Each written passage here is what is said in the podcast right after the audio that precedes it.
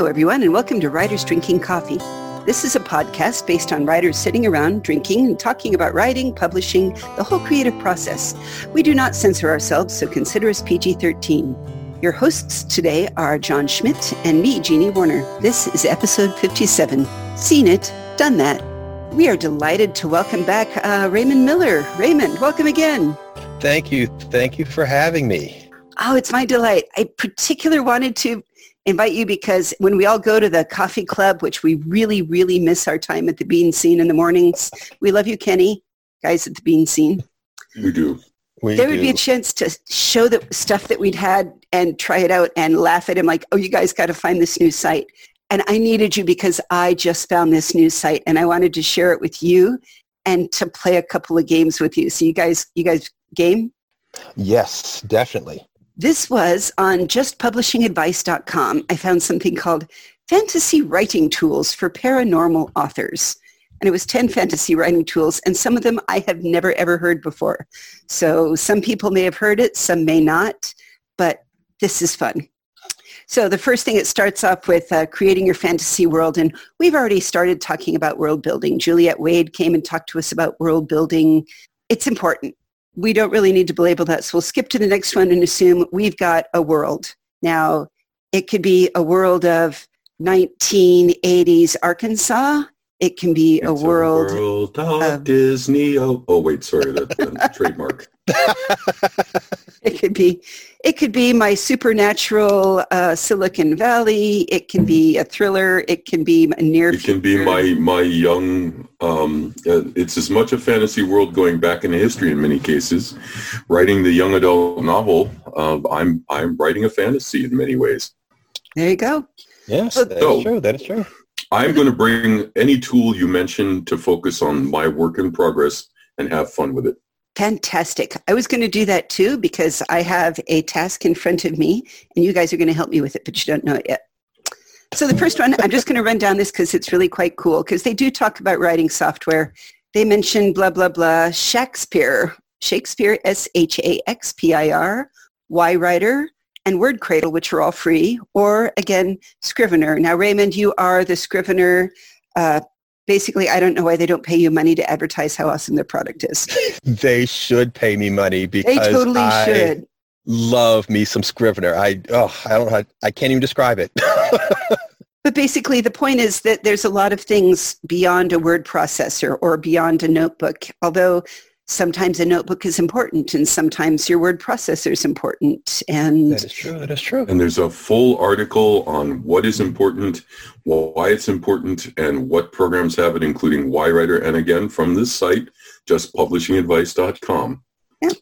now, the, the second one was Coggle. They said a mind mapping tool. I had never heard of a mind mapping tool. Have you guys heard of mind mapping tools? Oh yeah, um, Yeah. all the, I used to use the brain once upon a time. It's The a really good, yeah, the the brain. It was a mind mapping tool, and a mind mapping tool is basically an easy way of attaching, uh, in computer terms, disparate files together with whatever connections you want. So to be exact, I have five historical resources I'm using. So I am mapping those to my book, but I'm also mapping uh, Victorian English slang because it's the same time period and how it might come out in a Texas accent. So- oh, that's not bad. But like but to get it, I, I want to put the resource somewhere I can get back to it, and I've just given you the pathway in my mind as to why I'm using it, and this leads me straight into Terry Pratchett. Tuppence more and up goes the donkey. Uh, pull the other one; it's got bells on it, uh, which is Victorian slang that he found, et, et cetera, et cetera. So mind mapping software allows you to play with possibilities to flowchart things to um, it's it's a much hmm, it's a much less organized dump of information but that makes it more complete than say a writing tool like scrivener or uh, one of the other ones because you can put in all the things that you're not quite sure and whereas scrivener allows you to move chapters in and out this allows you to, to float extra stories or, or even point at other people's stuff anyway I, I just saying, I have the perfect thing that made me go ooh as you were saying that. My ooh I'd been contemplating and in different ways we've been talking about chapter headings. Right, and right, right. You know, so I have a historic fantasy noir that I've been shopping out and around and it just so happens that around 1901 was a brilliant rise of advertising for everything from Carter's little liver pills to really you should try this tonic. You should, or and and all of these different interesting things. It was also kind of the rise of a lot of skipping games and clapping games and chants and and songs for children that had kind of come through the Middle Ages and solidified into something. And all of that was I was trying to find how do I match the right snippet of historical, vaguely interesting piece to what I'm doing in the chapter and make it apply. So that could be really cool. Oh, that's not a bad application of that at all. Um, and I, and when I, when you say mind mapping tool, I think of putting one word in and I get a, a map uh, looking like a subway of words that are related. They go in different directions. I click the next one, then I get more words that are, are related. So we, I'm thinking we're talking about the same tool here, right? Kind of. It has, uh, this is coggle.it, C-O-G-G-L-E dot I-T. And basically, if you look kind of at the beginning, it shows different directions you can go into with it. Like, like, do you remember when we used to read an encyclopedia and you open it up and it said, see also, Yes. yeah. Yes. So I, I'm looking up an ibex and then, oh, that somehow takes me to gazelle. Oh, that takes me to Okapi. Okapi? Cool. Where is that? This is kind of a neat software that looks like you could go that brain journey, take it with you. Exactly. Thing. Anatomy of a flowering plant, Sarracenia. Here's the flowers. Here's carnivorous plants. Here's so I was just thinking about as I as I throw these and I'm looking for all these pieces as I research them, I could throw them into a tool like this and then Mm. start looking for how it overlaps. For instance, if I want a cure for madness, there could be a chapter coming up where there's a character that's a little off their rocker. So And, and more to the point, you can explore different venues, virtues, causes, corrections of madness. Mad as a hatter, why? Um, mad as a wet hen, different kind of mad. Yes. Uh, and and okay, where did these phases come? Where did these cliches come from? Um, uh, but then you, so then you it- get I was gonna say you get to the next one, which is how to find your cliches and remove them. well, but that's uh, let's look down the road for that because every cliche started as some truth. But before we get there, the next tool is one that I find fascinating, and how I've discovered um, I have to do it. One of my favorite writers ever, Ursula Vernon, Deviant Art. Are we on the same list still? We are. I thought you were going to run with that for a minute. You sounded excited. I am excited um, because it, a lot of it depends that, and I'm going to, to spill beyond deviant art. You need to be able to engage your readers and thus your own other senses. And three things have, have sprung up recently that really have helped a lot. One is deviant art, which is um, a user-generated art site where pe- people put up art. There's a lot of fan art. And you can look at different artistic styles about different artistic things. And since DeviantArt came along, there's other sites doing this. But if you want, oh, dwarves, they will have all the possible dwarves. And you can look at them and your mind will solidify. And you can say, oh, that is it. Or more likely, that's not quite it, but that's an interesting idea. And the next step with DeviantArt is to contact an artist and see if they'll do art for you. And a lot I- of them will. If you remember, I think Geraldine Lance we talked to worked for Subterranean Press, and she said she's frequently out looking for the right artist to go with the right story for as they do publishing. So for Mhm. you would-be artists out there, Deviant Art is an excellent place to just start throwing things up. Show your style. Um, Build a portfolio. I think that maybe we, Yes. where we found some of the artists that we use for the Double Critical Gaming Company. I'd have to ask David to be sure, but Uh, and then to expand upon that, another thing you can look at, which is not on this list, or I haven't, um, since you just explained, showed me the list, I haven't looked all the way through it, uh, is soundboards. You can find a soundboard. Most of them are made for gaming things, but it is possible to say, I want a steampunk dirigible dock with an inn. Uh, a tavern in it, the debauched sloth. I prefer my tavern to be the debauched sloth, but Okay. if it even uh, the and it will play the background noises you would hear of the dirigibles coming in, of the people singing in the tavern, of glasses clinking, of people dropping wrenches.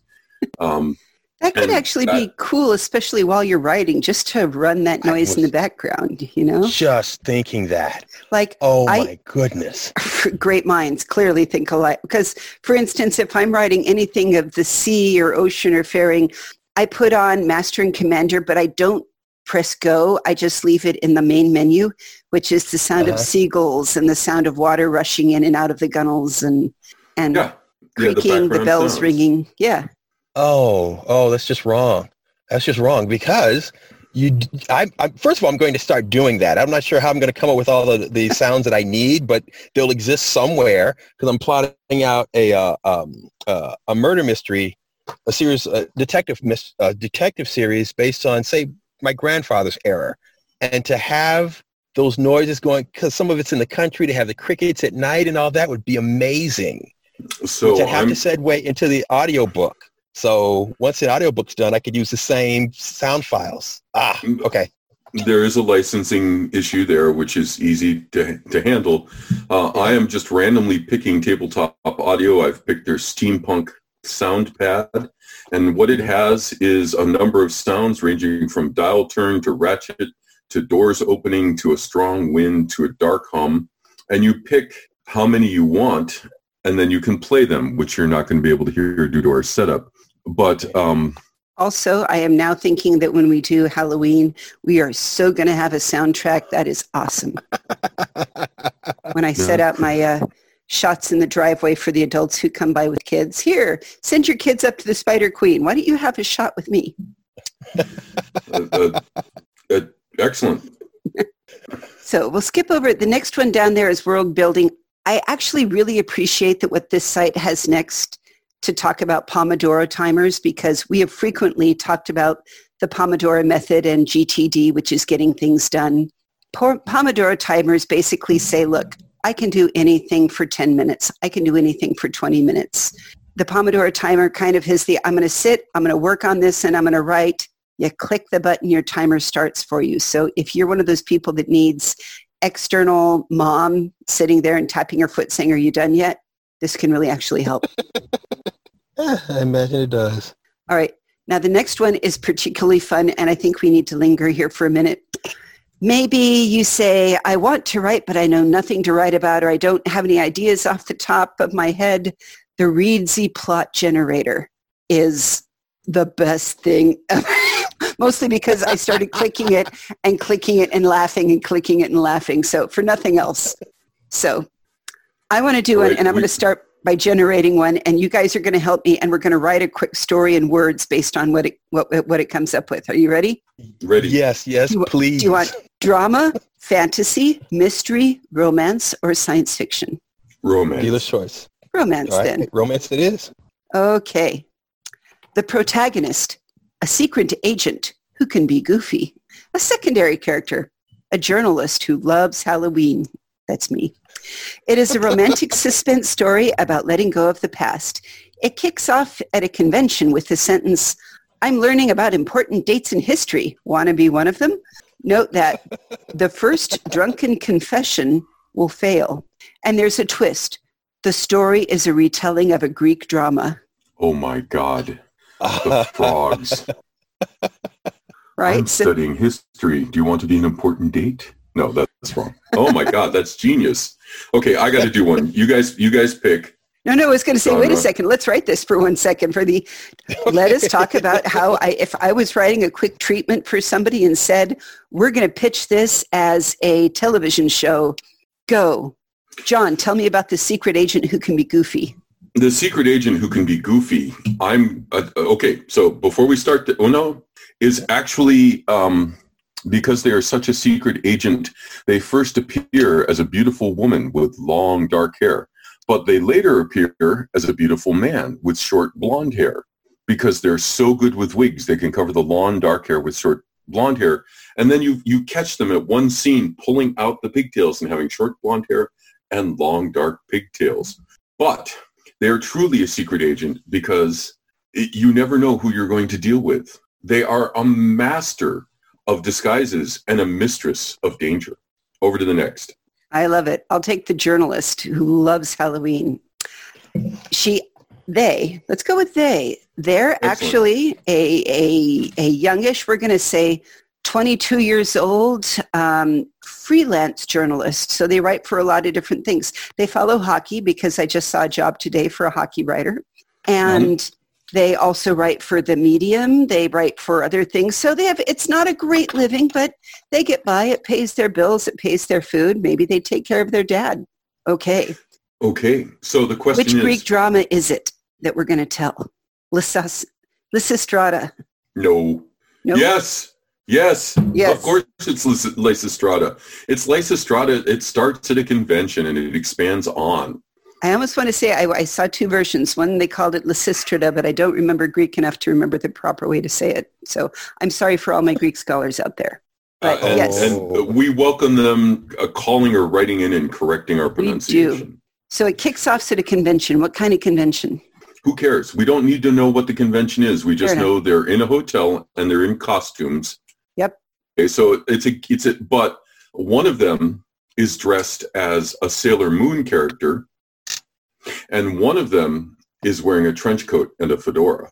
Actually, Ooh. that's the, the secret same. agent is the Sailor Moon, isn't it? Yes. How did you know? And the secret agent uses the line on the journalist. And then two scenes later, they're dressed in exactly the same costumes, only they've swapped costumes. And I think they get involved in the bar car scene because they say, I don't want to go to another panel. Why don't we just go to a bar? yeah. And the thing is, is in this series, um, each adventure they return. It, it's a very quick series in, in, in the time. They go Right. back to the bar and meet someone new. And the adventure is around like three hours of this con, which could, the con is probably shifting as the series goes along. It, it is uh, North American Discworld Con at one moment, and it is Dragon Con and another, which as far as I can tell are about as opposite in sizes as you can get. But anyway, So here Or- we, We could take this thing in Vegas, and there's several cons going on at the same time because they're all been misbooked. So we, that gives us the freedom to put in different characters, including furries coming in and out.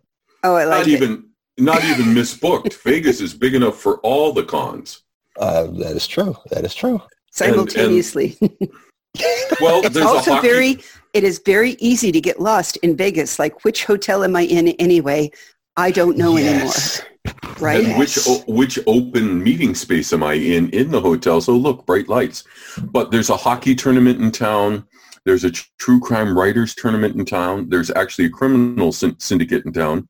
Some of which are at one. Yeah, Every year that we go to a hockey tournament in Vegas, there is also the porn movie Academy Awards thing. So I'm just What a coincidence! it's there. and But- and that plays perfectly into the Lysistrata. It does because it can be. I think the secret agent says something really. Let's just call it unenlightened. They get a little drunk. They make a stupid remark. The journalist kind of finds them incredibly insensitive and stomps off. So now they need to have it made up to them. Mm. Yes. All right. That is how the plot generator works. What do we want next? Drama, fantasy, mystery, or sci-fi? Fantasy. Fantasy? Yes. Feeling like an adventure. up. An assassin who has a strong moral compass is our protagonist. Secondary character, a centaur who can be tactless. It's a sword and sorcery story about unlikely friendships. It kicks off under the full moon with the death of someone important. Note that someone in the story has a grudge to settle. And there's a twist. You should write the story in the second person point of view. Oh. Why would they do that? I don't know, they're mad at you. They're mad at me. I have to Okay, click on. the So button again. I'm clicking the button again. Thank you. We're all in Second agreement about the second person. Yeah. All right. Okay, here we go. John, you Thank are you. the, the protagonist is a knight who is suave. Dun dun dun. Oh well. Secondary character is going to be you, Raymond, a necromancer Okay. in training who's overly adventurous. It's a sword and sorcery story about overthrowing the patriarchy. It kicks off in the stables with a mysterious sighting. Note, someone in the story has a secret that mustn't be revealed. And there's a twist. You should write the protagonist as an anti-villain. Mm. What, okay, what's an anti-villain in this case? I think, why don't we say it's a knight who's a little bit suave if it's an anti-villain? They're known as the bad guy, but they're not really a bad guy. Think of the Deep. If you remember um, Detective Noir, Mickey Spillane's The Deep. Yes. Okay. Yes. He was a thug, a killer, a mobster, and the protagonist of the story trying to solve a mystery. And we said it's an anti-villain or anti-hero. It says anti-villain. Anti anti-villain. So the knight is actually problematic because he's known for killing people, right? He's a knight, but Yes. and he doesn't talk about it. But uh, so You're why is he going to hook of up with an, Kamar. uh, classic example? Thank you for our Lois McMaster Bujold quote. But you know, why does he need to hook up with a necromancer? Because he still has some questions for these people. He's still trying to find Uh, out maybe he's killing off the cabal that poisoned the wells and caused the abortion of 20,000 children, Ooh. you know, or maybe he's, uh, uh, you, maybe he's, he's trying to figure out what the College of Necromancers is up to and he's an anti-hero because he doesn't automatically kill necromancers. Oh. Cool. Tell, An anti-villain. tell me about the Yes. necromancer in training there, uh, Raymond. So the necromancer in training has gone to the special training place, not a huge academy, but it's very small. You can't put out that many necromancers and actually had a master that she was training with and decided this is not what I want to do anymore. But really she just poisoned him so she can uh, uh, gain a little more clout within the, within the, um, uh, within the group. So now she's been exiled and needs money. So she's approached by various spirits and say, hey, this night, if this night, if something awful were to happen this night, we could show you where a lot of gold is. So now our necromancer in training um, comes to the knight and says, hey, I can help you with whatever the thing we said he was going to do. But secretly, she wants to cause his demise. But it has to be done in a very painful manner. And for some reason, um, she's not able to get that done. So we have uh, a number of uh, failed attempts. And I'm not sure where at the end she has a change of heart or she succeeds. That's something we have to, you know, see where the story goes. There you go. The, That's- the difficult. The difficulty is is is the intersection of these two. The the knight knows there's a good chance that he, the necromancers might. Yeah, I mean, it's a necromancer for God's sake. Does he care at this point if it achieves his goal of goodness? Oh my God! Twisted, twisted, twisted. So that's and that's we, what they mean by basically the, the plot generator. It's like I want to write something and I'm just not feeling it. Just keep clicking the button. Something's going to come to you. Click, Nice. giggle, no. Click, giggle, no. Uh, Click. And, and look at how much fun we just had with with three, two, three, three clicks there. Exactly. yes. That's The bad. next thing on their cool list is reverse dictionary. So it's just, I need a word to, ex- I think it's it's like a thesaurus. Sometimes you ever gone and looked up and say, I need another meeting. I need another word that says meeting. I've said meeting 12 times. What else can I say? But the reverse dictionary has a lot of interesting things that you can put in it. Like, um, like let's say I want to enter Cooper. Is it a last name? Is it a brew house? Is it a barrel maker? So it kind of shows a lot of different last names. Ooh, hey, Warner's in there. Of that are related to that, ranked by relevance. So, and it also you have James Fenimore Cooper, who was a writer. So Oh. it goes a lot of interesting places. The uh, it's www.onelook.com, a reverse dictionary piece. Hmm. Oh, look at that. Isn't that kind of I'm fun? sorry. I, I'm actually looking at it, and, and if I'm not careful, I get sucked in. And then you'll ask me Oh questions. I go, my what? Well, it's like So this, this I don't know the name of that thing. Like, and this is me being like, you hit a certain age, like, I'm going to go put this away in the coldy boxy in the kitchen, what cold things go into, and I can't for them. What the hell is that word? This is a solving for that. Just throw all that, like, like the way you talk to your phone, Raymond. It's it's beautiful. Yes. So um, if you have mind map, this is a way to generate new links to a mind map too. This will expand Oh. your connections. So I just put in dissipate because I wanted an odd word. And it allows me to select verbs or adverbs. And the adverbs go with dissipate quickly, rapidly, prodigal- prodigally, adjectives and nouns. Oh my God. What's the noun closest associated with dissipate? Fool, Hmm. of course. A dissipated also, of lifestyle. Yeah. Uh, missed, misunderstandings, diode, for God's sake. There's a geek one. Tension, Oh. very neat. What else have they got? Okay. The next one is one of my favorite things because I think I can do the best imitation of Hemingway ever. And I kind of got it from a friend so many years ago that I hope they listen and can tell me that they're them. Hemingway. The girl and the boy walked together in the rain. And he walked and she walked together in the rain. And he was wet and she was wet and they were wet together in the rain, walking. And it was a good rain. I mean, I swear to God, how this man became like an American voice, I don't know, but I can't stand him. The Hemingway app, basically, you paste in your stuff and it helps you find all of your passive voice and any adverbs you ever used. Like, I don't know about you guys, but I generally hit the end of a long manuscript and then I search on the word slightly. Mm, yes. And then I Yeah. search for just, and then I search for the word really. Really? Oh, that's not bad. That's not bad. So those are... Totally stealing that, by the way. Are, do That's it. a great idea. Very. Because I guarantee that I put in there far more often than I should. Very. Very. You- Search we on should very. very, very always. No, that doesn't work anyway. So basically, That's it's what- just a little app that can make sure that you haven't used too many passive voices. For instance, I think everybody that works in marketing everywhere producing technical marketing content should use this app because, oh my God, there's so much passive voice, right? You know, that's the interesting thing. I spent my whole career, most of my career, technical writing. So it's very active, direct. Open the box, click the button, walk it over to the thing, plug it in.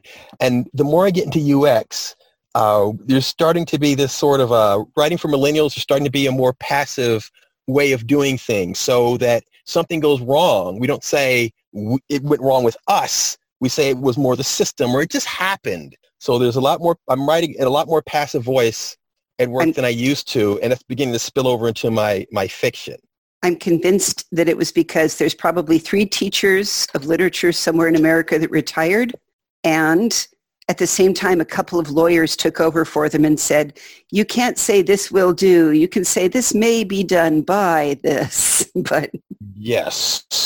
That so would explain a lot.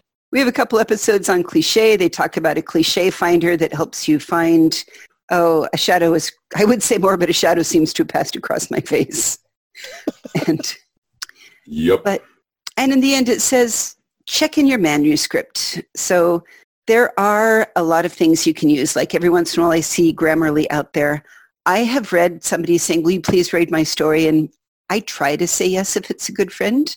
But sometimes it's been so painful like that, no, this, no, you're not ready for anybody to read this yet.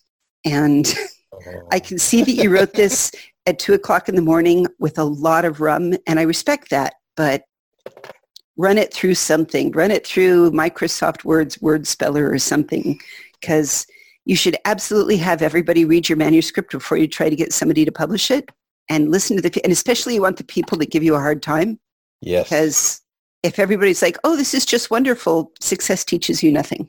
It's much better. I took something into the writing group once, and four out of the five people there said, "Oh, it's about this," and it, it wasn't about that. Like, I have to take this back now. and it's really hard to remember that your right your readers can't read your mind, but they can.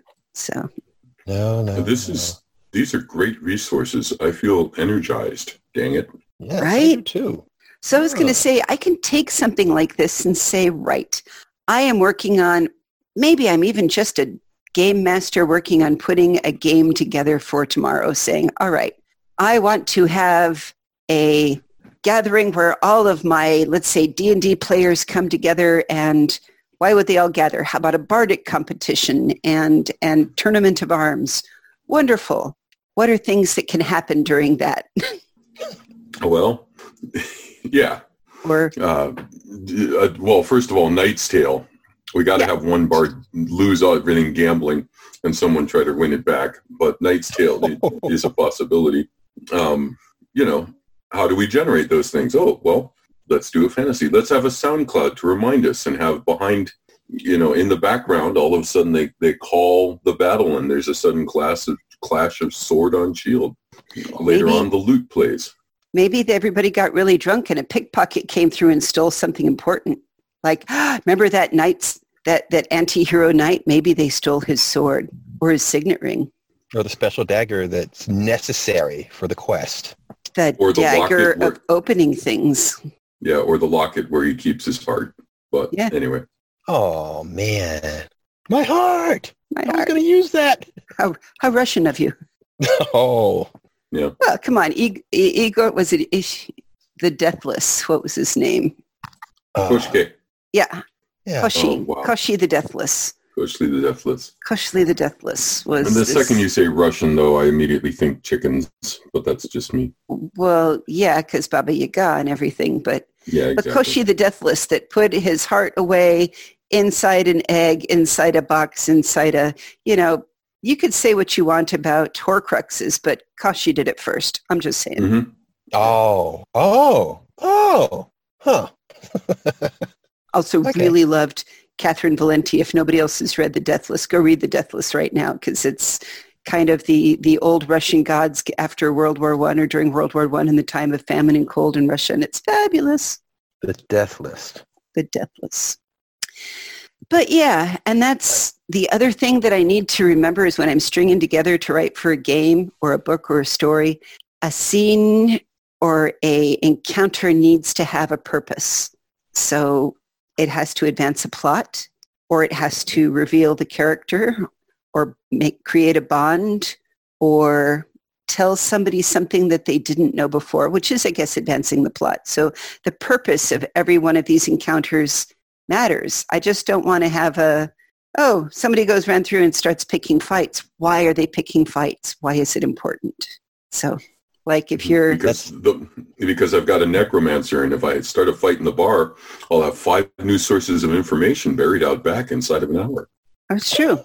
You know, you did, you, that person who tried to ask you all the questions that afternoon, you didn't want to answer their questions. So what they want to do is kill you because they know how to compel your shade to answer questions.